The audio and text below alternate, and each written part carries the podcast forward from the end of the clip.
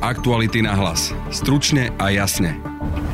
Robert Fico sa zastáva svojich ľudí, obvinených či dokonca už aj prvostupňovo odsúdených, a to aj za korupčné trestné činy. Podľa politológa Pavla Baboša klame a útočí, lebo mu to pomáha rásť na úkor Petra Pellegriniho. Šírenie negatívnych emócií je jedna z najspoľahlivejších ciest, ako mobilizovať voličov a ako im dať veľmi jasný odkaz. Samozrejme, že pritom často zachádza do vyjadrení, ktoré sú klamlivé. Český premiér Andrej Babiš týždeň pred voľbami čelí medzinárodnému škandálu. Podľa zistení investigatívnych novinárov si z peňazí s nejasným pôvodom kúpil zámok na francúzskej riviere. Viac povie Pavla Holcová z portálu Investigace.cz. Všichni se zhodli na tom, že tam ty symptomy nebo ty znaky praní peněz sú. Počúvate podcast Aktuality na hlas. Moje meno je Peter Hanák. Myslieť pozitívne po mesiacoch pandémie nie je ľahké. Som Martina a aj napriek náročnému obdobiu sa teším na budúcnosť. Spolu so mnou aj väčšina Slovákov. Viete prečo? Lebo sebadôvera a optimizmus pozitívne ovplyvňujú našu budúcnosť. Už zajtra sme o krok bližšie k porazeniu vírusu, k vysnívanému bývaniu alebo ku šťastnej rodine. A nasledujeme svoje sny. Aj Slovenská sporiteľňa pomáha našej krajine tvoriť budúcnosť, na ktorú sa môžeme tešiť všetci. Zistite viac na budúcnosť.sk. Aktuality na hlas. Stručne a jasne. Keď súd minulý týždeň konštatoval, že elitní vyšetrovatelia NAKA sú stíhaní neodôvodnene a prepustili ich z väzby, ozval sa Robert Fico. Títo vyšetrovatelia išli totiž práve po jeho nominantoch. Povedzte mi, ako sa má teraz cítiť Dušan Kováčik? Ako sa má cítiť Tibor Gašpar? Ale ako sa majú aj cítiť iní ľudia, poviem aj Norbert Bödör a ďalší. Ako sa má cítiť Kajetan Kičura? Pri mikrofóne mám teraz politológa Pavla Baboša. Budeme si týkať, lebo sa poznáme. Vitaj. Ahoj. Prvá zásadná otázka. Prečo podľa teba rastie Robert Fico? Pretože je ho vidieť, pretože dokáže oslovovať voličov, ktorých stratil v minulosti, a robí to lepšie ako Peter Pellegrini. Tí voliči už zabudli, prečo ho nevolili naposledy? Keďže teda stratil dosť veľa voličov v tých posledných voľbách. Nepovedal by som, že zabudli, prečo ho nevolili. Vyberali si medzi ním a možno nejakými inými alternatívami a dnes vlastne stoja pred tými istými možnosťami. Málo ktorí z nich by prešli k Oľano alebo k SAS. A keď si vyberajú z tých istých možností dnes, tak možno aj s odstupom času sa im zdá Robert Fico priateľnejší. Prečo? Ako je to možné? Pretože LSNS, ktorá tiež lákala týchto voličov, sa rozpadla, alebo teda je v nejakom štádiu rozpadu. Marian Kotleba je, aj keď nepravoplatne, ale predsa len odsúdený. A Peter Pellegrini dokázal na seba nabaliť veľmi veľa preferenčných hlasov krátko po tom, čo si založil stranu, ale s odstupom jednoducho nie je tak šikovný v komunikácii, nevyužíva toľko emócií ako Robert Fico, a tak jednoducho dochádza k odlivu od hlasu, no a zbiera to Robert Fico. Čím to zbieral? Lebo teraz si povedal, že nevyvoláva také emócie, ale veď Robert Fico vyvoláva prevažne negatívne emócie, nie? On útočí na všetky strany, spochybňuje, hovorí o politických väzňoch, doslova zastáva sa napríklad Dušana Kováčika, ktorý je tiež už neprávoplatne odsúdený na 14 rokov za korupciu. Stále tvrdím, že v prípade Dušana Kováčika ide o politický monster proces proti nevinnému človeku. Nominanti Smeru na rôznych funkciách, úrovniach policajtov jednotlivých až po prezidenta policajného zboru, po Norberta Bödöra, po Kajetana Kičuru, sú vlastne obvinení a vo väzbe v pokročilých štádiách trestných konaní za korupčné trestné činy. Toto Robertovi Ficovi neuškodí, keď on sa ich vlastne zastáva? Neuškodí, pretože mnohí ľudia to vnímajú veľmi odlišne ako my dvaja. Pre mnohých ľudí to spojenie je príliš slabé na to, aby prestali voliť Roberta Fica. A za to dostal Dušan Kováčik 14 rokov, lebo vraj mal prijať úplatok od Kudličku. Dobrá blbosť, pravda? Ty hovoríš, že to spojenie je veľmi slabé. Čo to znamená? Veď Robert Fico sa k ním hlási, veď on šiel toho Dušana Kováčika osobne podporiť na súd, tak Robert Fico to spojenie ani neskrýva, on ho práve že ukazuje. Áno, ale to spojenie mnohí voliči nevnímajú tak, že samotný Robert Fico je zrazu vinný z nejakej korupcie, alebo strana Smer by mala byť potrestaná z korupcie. A ak aj takéto náznaky majú mnohí, ja neviem, od koaličných poslancov, politikov, prípadne analytikov, tak práve Robert Fico sa snaží toto prepojenie narušiť alebo dať signál ľuďom, že to nie je spravodlivý proces. A práve odsúdením Dušana Kováčika ľudia nemajú to vnímať tak, že teraz treba prestať voliť Smer.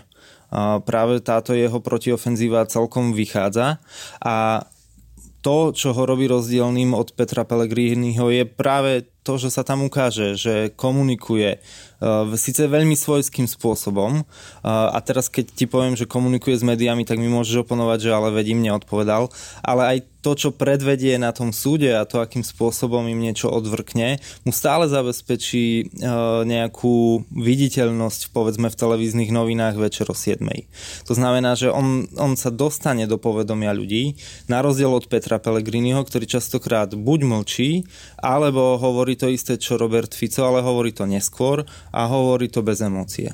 Tu by sa dalo nadviazať, že Peter Pellegrini, s ním sa aj priamejšie spája obvinenie z korupcie, aj keď to nie je obvinenie v trestnoprávnom slova zmysle, ale že vypovedali ľudia, ktorí boli kedysi na ministerstve financí, že on keď bol štátny tajomník, tak prevzal úplatok. Toto je niečo, čo podľa teba spôsobilo to, že od Petra Pellegriniho začali odchádzať voliči a začali sa nabalovať okolo, teda na Smer a Roberta Fica? Alebo je to skôr len tá komunikácia toho Petra Pellegriniho o tejto veci, že sa tak v podstate schoval na nejaký čas? Nedá sa to vylúčiť a ja si myslím, že na desatinné miesta presne to ani nikto nepovie. Preto si myslím, že pár voličov mohol naozaj Peter Pellegrini stratiť. To ale boli voliči, ktorí sa odklonili od Roberta Fica práve kvôli jeho korupčným škandálom alebo kauzám, ktoré Fico a strana Smer má za sebou. A takých nie je veľa. To znamená, že ten vysoký alebo veľký prepad Petra Pellegriniho nebude spôsobený týmto, ale naozaj bude skôr práve v tej komunikácii a častokrát témach, ktoré si vyberá alebo nevyberá a potom ako skoro s nimi prichádza. A tu by som napríklad spomenul aj takú tému veľmi čerstvú uplynulých dní a to sú ceny energií, elektriny a plynu, kde opäť Robert Fico ukázal ako prvý iniciatívu. Opäť to bol on, ktorý sa vášnivo postavil za to, že ľudia nesmú trpieť na zdražovanie. Pričom tie ceny sa iba vrátia na úroveň, alebo dosiahnu úroveň, ktorú mali povedzme v roku 2019, keď bol pri moci Smer. Ale komunikačne to využíva opäť oveľa lepšie Robert Fico a Petra Pellegriniho takmer nepočuť. Fico tvrdí, že zdražujú sa energie ako napríklad plyn, ale pritom oni sú teraz lacnejšie ako za jeho vlády a zdražujú sa len na úroveň, ktorá už bola za Ficovej vlády. Áno, podľa toho, ak som správne pochopil rôzne vyjadrenia, tak takto by to malo byť. Napriek tomu to nebráni žiadnemu politikovi, aby to komunikačne prezentoval ako len chce, veď tí politici si tu 30 rokov rozprávajú, čo chcú. Áno, to ďalšia vec k tomu mi napadá, že keď Robert Fico rozpráva o právnom štáte, keď vieme, že za jeho vlády vlastne tu práve pôsobilo to, čo polícia teraz označuje ako organizovaná zločinecká skupina na čele s Norbertom Bödörom a Tiborom Gašparom na čele polície. Tomu niekto, prosím ťa, uverí? Alebo čo si o tom ty myslíš ako politolog? Uverí niekto Robertovi Ficovi, keď rozpráva o právnom štáte? Samozrejme, mnoho jeho voličov mu verí, pretože neveria žiadnej alternatíve a z televíznych správ alebo nejakého 5-minútového sledovania politiky denne, čo je nejaký priemer dnes, sa jednoducho nedá v tomto vyznať. Mnoho ľudí a obzvlášť povedzme z elektorátu Smeru alebo Hlasu si neprečíta denne 3 noviny, kde by si zanalyzovali to, čo sa píše, tlače a porovnali si to povedzme vzájomne, čo ktoré noviny prezentujú. Ľudia majú informácie veľmi skratkovité, veľmi heslovité, navyše mnoho primárne z televízie, aby to bolo jasné. A tie reportáže dnes ale jednoducho fungujú tak, že si veľmi korektne strážia čas, ktorý venujú opozičným alebo koaličným vyjadreniam, prípadne počet tých talking heads, počet hlav, ktoré ukážu z opozície alebo z koalície. A ja sám, keď to sledujem, tak sa vôbec nedivím, že potom bežný občan má problém vyznať sa v tom, kto má vlastne pravdu. Ty si povedal ešte jednu takú vec, že Robert Fico odpovedá novinárom často tak, že im niečo odvrkne, to si ty povedal, alebo ja mám ten pocit, že na nich útočí, na novinárov, že viem, že na tlačovke niečo sa opýtať Roberta Fica často ani nemá zmysel, lebo on vlastne neodpovie na otázku, ale zaútočí osobne na konkrétneho novinára, konkrétne médium. Toto už robil kedysi, robí to teraz opäť. Podľa teba toto je stratégia, ktorá mu funguje a teda môžeme čakať, že Robert Fico bude toto robiť do volieb? Vo veľkej miere áno a nie len preto, že to funguje, ale ja začínam pochybovať, či vôbec niečo iné vie. Hovorí sa, že starého psa novým kúskom nenaučíš. Robert Fico nemá veľa dôvodov, prečo to meniť. Pozerajúc sa na preferencie, tie pomaličky rastú. Že toto mu funguje? Vyzerá to tak, že áno, nemusí to byť to jediné, čo funguje. Môže to byť v kombinácii s inými vecami, ale prečo by to menil? Že byť zlý, šíriť negatívne emócie, to, čo podľa Roberta Fica jemu prináša prospech. No, šírenie negatívnych emócií je jedna z najspoľahlivejších ciest, ako mobilizovať voličov a ako im dať veľmi jasný odkaz. A nejakým suchým analytickým jazykom nepredáš jednoznačný odkaz, nejaký proste kľúčový message. A Robert Fico to vyvolávaním negatívnej emócie robí. Samozrejme polarizuje pri tom spoločnosť. Samozrejme, že pri tom často zachádza do vyjadrení, ktoré sú klamlivé alebo neoveriteľné. Sudkyňa je najlepšia kamarátka s najbohatšou novinárkou v Európe Tódovou. Ale jednoducho to politici robili vždy a jemu to očividne funguje. Navyše v dnešnej spoločnosti koľko ľudí dôveruje mainstreamovým médiám, koľko ľudí dôveruje alebo berie automaticky za pravdivé to, čo napíšu či už mainstreamové médiá alebo investigatívni novinári. Nie je to ani polovica ľudí. To znamená, že pre jeho voličov, a Robert Fico určite také prieskumy má. Pre jeho voličov to nie je dôležité, že on nadáva nejakým novinárom. Práve to môže byť dôvod, prečo mu ešte viac zatlieskajú. Keby si mal predikovať, bude Robert Fico ešte rásť? Nie je to vylúčené. Ja by som veľmi nerád predikoval, kam sa môže dostať, ale vôbec to nie je vylúčené. Aktuality na hlas. Stručne a jasne. V druhej téme podcastu sa pozrieme na udalosti, ktoré hýbu tieto dni Českou republikou, a to týždeň pred parlamentnými voľbami. Medzinárodné konzorcium investigatívnych novinárov odhaľuje obchody v daňových rajoch a v spolupráci s Investigace.cz prichádza aj s tvrdeniami, že český premiér Andrej Babiš mal sám sebe požičať 15 miliónov eur a kúpiť si nehnuteľnosť vo Francúzsku.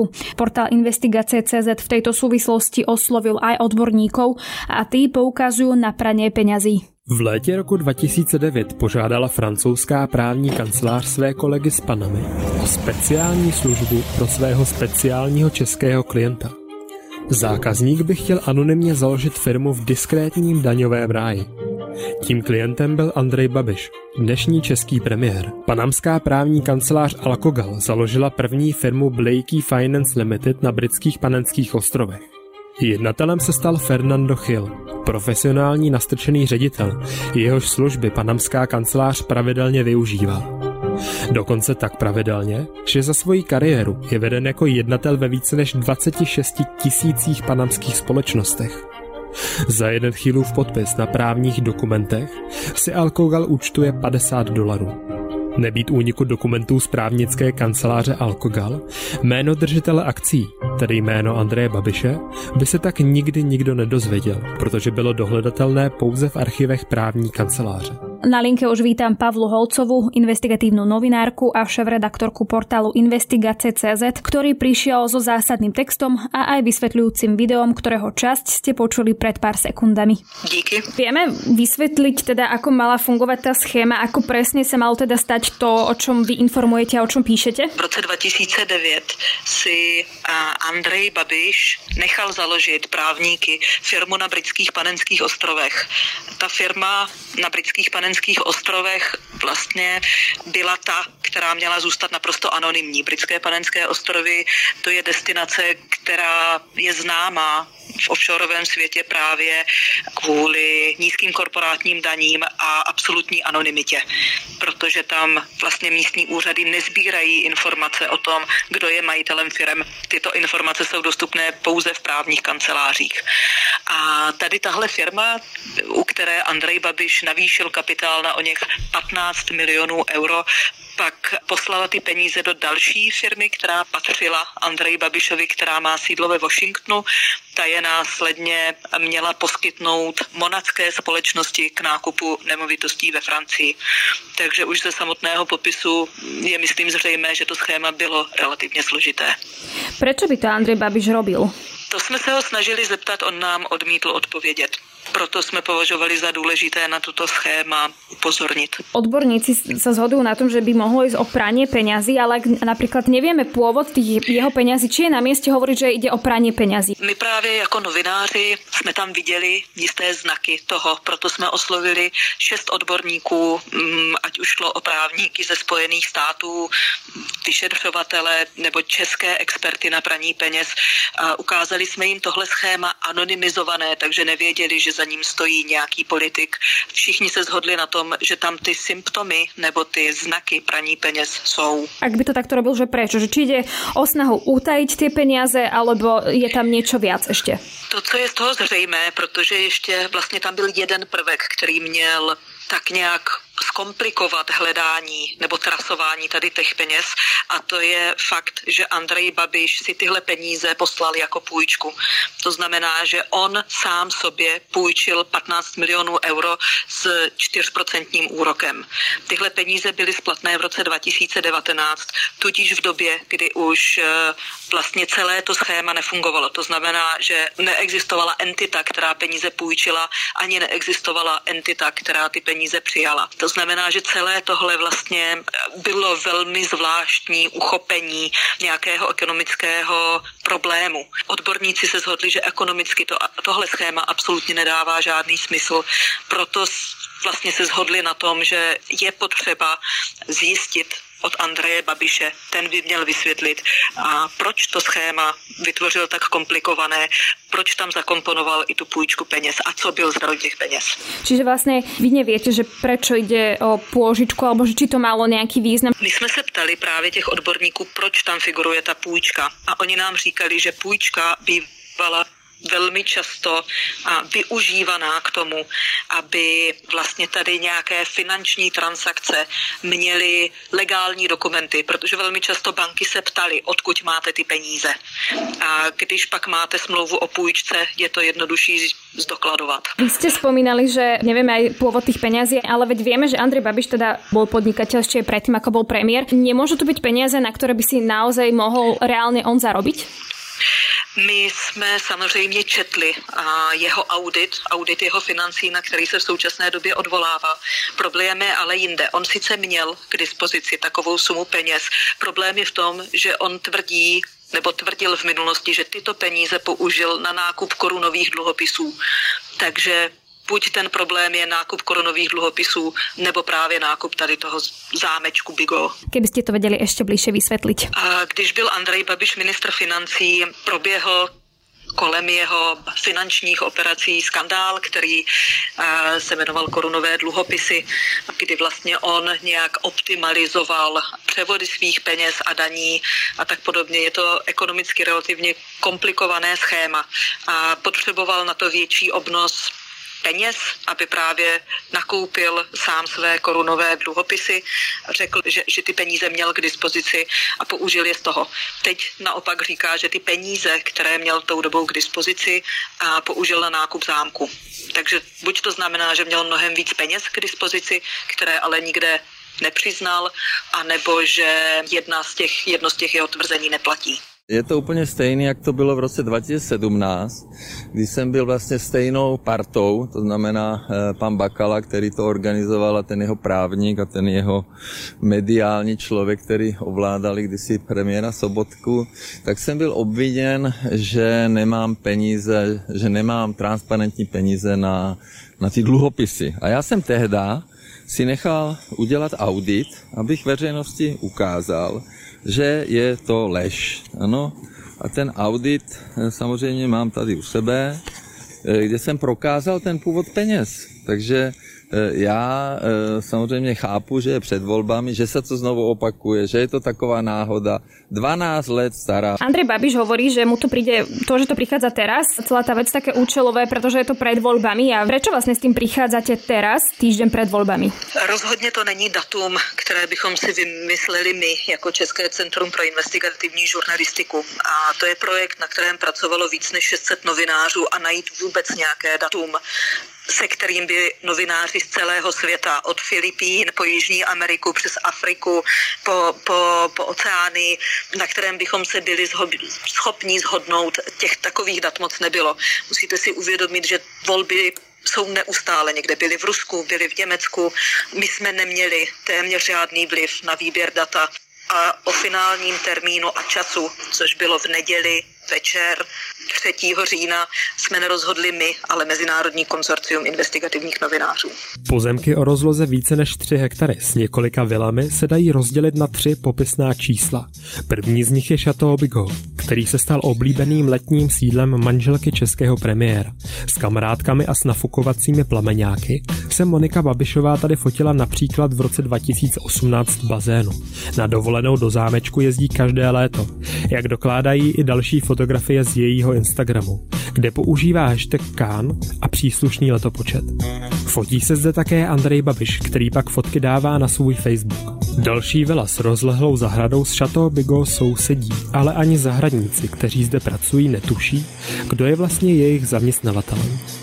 Osoba Andreje Babiše je ostatně velkou neznámou i pro další obyvatele Mužán, které reportéři Investigace.cz při pátrání po nemovitostech premiéra oslovili. Ještě jako ministr financí si Andrej Babiš v Mužán otevřel restauraci Paloma. Ta na gastronomickém nebi raketově stoupala a Babiš se rád chlubil fotografiemi luxusních jídel nebo rychlým ziskem 2 michelinských hvězd. V roce 2019 ale restaurace z nenadání zavřela, k velkému překvapení jejího personálu. Podle jejího manažera Jakuba Šípa dlouhodobě nevydělávala. Poslední pozemky s několika rezidencemi není skrze vysoké živé ploty vidět. Nazdi vedle kovové brány se nacházejí poštovní schránky s několikrát přelepenými českými jmény a s názvy firem spadajících pod svěřenský fond Andreje Babiše. Pane premiére, nechybělo to v majetkových přiznáních vašich? Já je potřeba si jako přečíst to majetkové přiznání a co tam je napsané, že jsou to podnikatelské činnosti, a já nevlastním žádnou nemovitost ve Francii, nevlastním žádný offshore, absolutně odmítám, že by došlo k nějakému praní peněz, jo, jak to tady někdo se snaží nastínit, takže já to odmítám a samozřejmě je to jenom zase věc, nech to ta policie vyšetří, teďka jsem viděl, že policie to bude vyšetřovat, a fajn, a uvidíme. A dopadne to úplně stejně jak z dluhopisy. Považujete to zpětně za chybu? Bylo to, ale bylo to v roce 2009, pane redaktore, to já jsem ještě... Takže dneska už byste to jako politik neudělal. Ale samozřejmě, ta půjčka byla zaplacena, byla vrácena do ešte predtým, než som sa stal politikem. V tom texte hovoríte aj o tom, že on tie firmy nemá v majetkovom priznaní napísané. Nemá je ani v čestném prohlášení, ani v majetkovém priznání politiků. Čo to znamená a ako je to možné, že vlastne to tam nemá? Znamená to, že buď to zapomněl přiznat, nebo se to snažil utajit, že drží podíly v těchto offshoreových firmách. Korma je zaujímavé, či to môže mať nejaký, ak by sa potvrdili všetky tieto informácie, ktoré hovoríte, nejaký ďalší väčší problém pre Andreja Babiša, či už v Českej republike alebo v zahraničí, lebo predsa len súvisí to aj so zahraničím. Znamená to to, že Andrej Babiš může za každé vlastně neúplné majetkové přiznání dostat pokutu až 50 000 korun. Je to vnímáno jako přestupek. Česká policie už oznámila, že tuto transakci bude vyšetřovat a bude prošetřovat. Myslím si, že Andrej Babiš může být vyšetřován i ve Spojených státech a ve Francii. V konečnom dôsledku, čo by to pre neho mohlo znamenať? Myslím si, že pro něho by to mohlo znamenat spoustu nepříjemností, protože bude muset vysvětlovat původ o něch 15 milionů euro. Pokud by to nedokázal nejenom vysvětlit, ale i dokázat listinnými důkazy, mohlo by to pro něj znamenat, že o ten majetek například ve Francii přijde. Myslím, že také prepojenie na Slovensku republiku je to, že vy tam spomínate, že sa tam teda objavuje aj 300 Čechov a mnohí ďalší, ale spomínate tam napríklad aj vyše 40 Slovákov. Kto sú tí Slováci? Ja bych tohle nechala na slovenském týmu. Myslím si, že přinesou dost zásadní kauzy, i co se týkají Slovenska. My na tom budeme spolupracovat, ale vlastně nechci kazit ten jejich prostor a čas pro zkoumání tady těch jmen a dokumentů. Rozumím, ale že či to například aj nějaký politici, podnikatelé? Jsou to podnikatelé, je tam člověk, kterého hledá slovenská policie. Jsou tam lidi, kteří jsou například na sankčním seznamu Spojených států amerických a na Slovensku podnikají. Vy to nazýváte projekt Pandora Papers. Nakoľko sú tie informácie, které máte, důvěryhodné? Když se na to podíváte jako na celek, nedokážu si moc představit, že by někdo chtěl padělat téměř 12 milionů dokumentů. My samozřejmě, a nejenom my, ale i ostatní média jsme se snažili ověřovat pravost dokumentů. A ověřovali jsme podpisy, ověřovali jsme data. Součástí dokumentů jsou skeny cestovních dokladů. Ověřovali jsme s experty, jak vypadají a jestli opravdu takhle vypadají například akcie vydané v té určité zemi. Podařilo se nám dost bezpečně prokázat, že ty dokumenty jsou autentické. Tady tento únik informací je 14 menších úniků informací nebo líků. Je to inspirováno prací, kterou jsme dělali před 5 lety na Panama Papers. Myslím si, že spousta lidí, i ti, kteří pracují v těchto právních kancelářích, už jsou unavení a frustrovaní z toho, že poskytují krytí vlivným politikům, bohatým lidem a tak podobně, že jim pomáhají zastírat, že například diktátoři v Africe vytunelovali státní rozpočty, že oligarchové v Rusku vytunelovali státní rozpočty a že oni to mají krýt. Proto se rozhodli, že nám tato data poskytnou k dalšímu zkoumání a zveřejnění. Počúvajte aj zajtrajší podcast Ráno na hlas. Prinesieme rozhovor s Radom Baťom, ktorý bol kedysi poradcom prezidenta Andreja Kisku a v našom podcaste prezradí, pre koho na politickej scéne bude pracovať ďalej. Na dnešnom podcaste sa podieľali Adam Oleš, Matej Ohrablo a Denisa Hopková. Aktuality na hlas. Stručne a jasne.